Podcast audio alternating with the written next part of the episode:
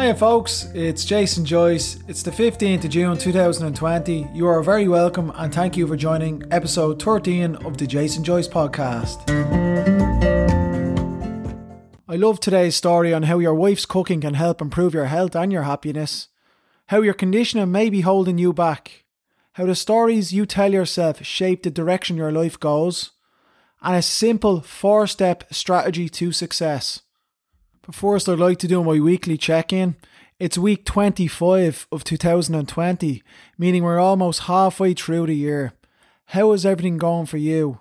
How are you feeling in this moment at this time? Just take this 15 to 20 seconds to check in with your body, maybe pause it if you need a bit longer. Just become aware and make no judgment.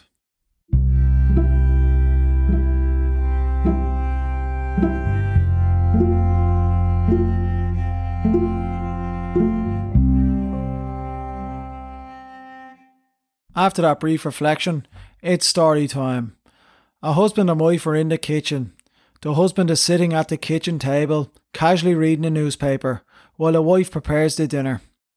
She cuts both sides of the ham approximately one to two inches away and throws it in the bin before she puts the ham in the oven. The husband is quite curious and he asks his wife, Why do you cut off both sides of the ham? Is that not a waste? The wife thinks for a few seconds and responds, This is what I've always done. The husband asks, Yes, but why? The wife again thinks for a few seconds and responds, Because it's what my mother used to do. The husband is quite curious now and he decides to ring the mother in law. She answers and he asks her, Why do you cut both ends of the ham and throw it away? Is it some special secret? The mother in law thinks for a few seconds and responds the same like the daughter, It's because that's what I've always done. And he asks again, Yes, but why?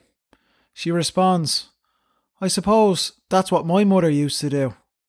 The husband is now more determined than ever to find out the real answer. Unfortunately, his wife's grandma has died.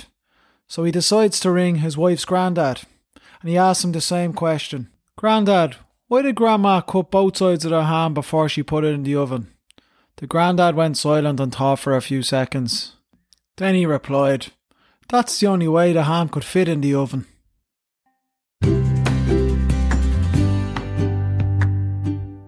As usual, I'd encourage people to get a pen and paper and jot down what insights you might have got from that story. For me, this story highlights the importance of unlearning things, especially things that don't support what we intend them to do. So we always focus on learning new things, but when do you ever focus on unlearning things that don't support you? Like in the story, we learn a lot of behaviours from how we're brought up, our conditioning. Some conditioning we grow out of, some is good, but also some holds us back and it's not as efficient at achieving its intention. So, the first concept I'd like to discuss today is intention versus behaviour. What is the intention? And is this the best behaviour to achieve this? Like the story today, the intention is to cook a ham dinner. However, the behaviour is losing a quarter of the ham by throwing it away based on conditioning that has not been questioned. So, my first call to action is can you identify one habit you do because it's always been this way? And question that habit and see if that serves your intention the best way possible. Maybe you want to be at more peace in your mind However, you've always been a warrior, and your parents are warriors, and their parents before them. Or maybe you're not very happy in your job, and your intention is, I want to be happier in my job. But you were brought up, and your condition was, get a job isn't about satisfaction, it's about security. And as a result, you have a job that you don't really like, but it is secure. What is it for you? Is there one habit? Try and identify one habit that you just always done it this way, but actually just question it. Does it serve your intention the best way possible? The reason I'm asking this is we have to become aware of it first. What we don't repair, we repeat. So, what one thing can you unlearn in your life to serve your intention to live a better life? The next concept I'd like to discuss is the stories we tell ourselves. These are very, very important. Life goes in the direction of the stories we tell ourselves. For example, if you want to lose weight, that's your intention. Wherever your story is, I've always been heavy and I've never lost weight before. That's not really going to help that. Does that story support that intention? or actually make it nearly impossible? Or how about you want to be more zen, more calm in your life, and your story is, I'm always stressed, everything stresses me out. That's not really going to help. Or if you're trying to get fit and your story is, I've never been fit before, or you want to upskill in an area that you're interested in, whoever your story is, I always done bad in school. I was never really an academic. I'm not smart. How does that story support what you want to achieve? So if you're telling yourself all this, you're also listening. And a lot of the time that will lead to one result. And I highlighted in episode 7 the power of thoughts. Now we have 60,000 thoughts a day, and 55,000 of them are repeated the next day. Thoughts lead to feelings, feelings lead to actions, and actions equals results. And Marcus Aurelius highlighted so much how powerful our thoughts are. It's the same with our stories. So, what goal are you trying to achieve? What is the story you're telling, telling yourself regarding that goal? Does it support your intention or not? Because, as I just said, what we don't repair, we repeat. So, the second question I'd like you to answer if with your pen and paper is what goal are you trying to achieve? And what is the story you're telling yourself? Does that support your goal or does it take away? Could that story be more supportive? And if it could, make it that way. The stories we tell ourselves shape the direction of our life. The third and final concept I'd like to discuss with you today is strategy. A strategy to succeed. And what this is, is basically a roadmap to success, how you're going to achieve what you want to achieve. For this to work, it must be built on a solid foundation of awareness, as I discussed earlier. You need to be aware of your conditioning and maybe that it's not getting what you need. So there's four steps to implementing a successful strategy. First, where are you? What is your situation right now? Second step, what habits have got me here? The third step, where do I want to go? And the fourth step is, what habits will get me there? So it's simple four steps. Where am I? What's my current situation and what habits have got me here? Where do I want where do I want to go and what will get me there? You can use the GPS system as well. All right, I want to be at point B but I need to know exactly where I am, which is point A. So A to B, and then your strategy is your vehicle to get you there. The best vehicle to get you here is your habits. Start small and be consistent. Commit to it and be consistent. And it's like anything, it's always difficult at the start. And I always use planting a seed analogy because when you plant a seed at the start, it's very easily pulled out of the ground. However, when that seed grows and becomes a tree, even even if it's a Chinese bamboo tree after five years, it's very hard to pull out of the ground then. Habits take time, not 21 days.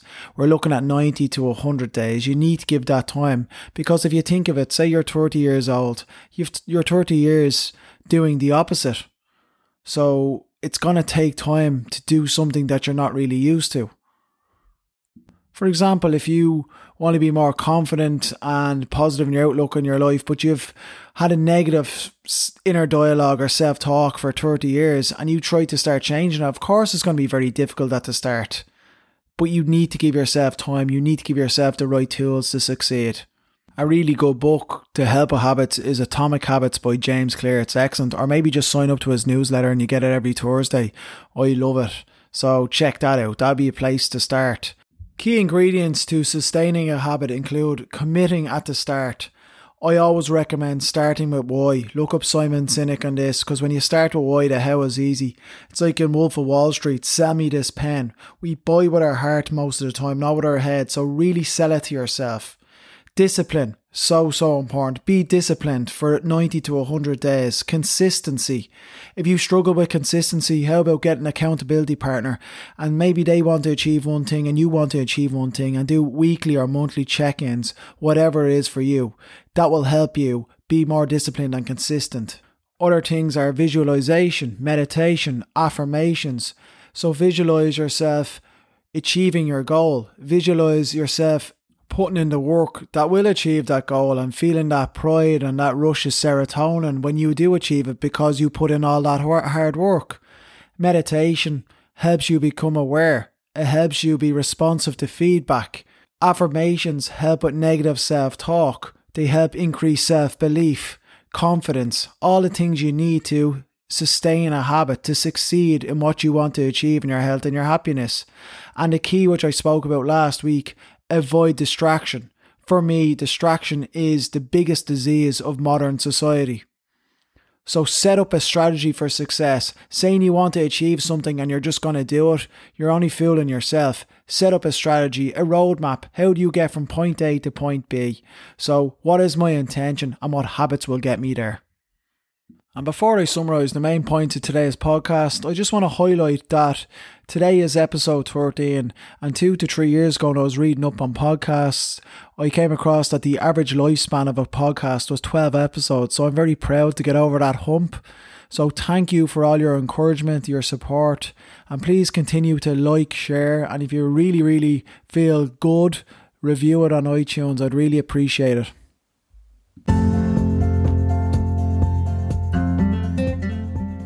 To summarise the main points of today's podcast, remember the story about Grandma's ham and how sometimes it's more important to unlearn. Remember conditioning.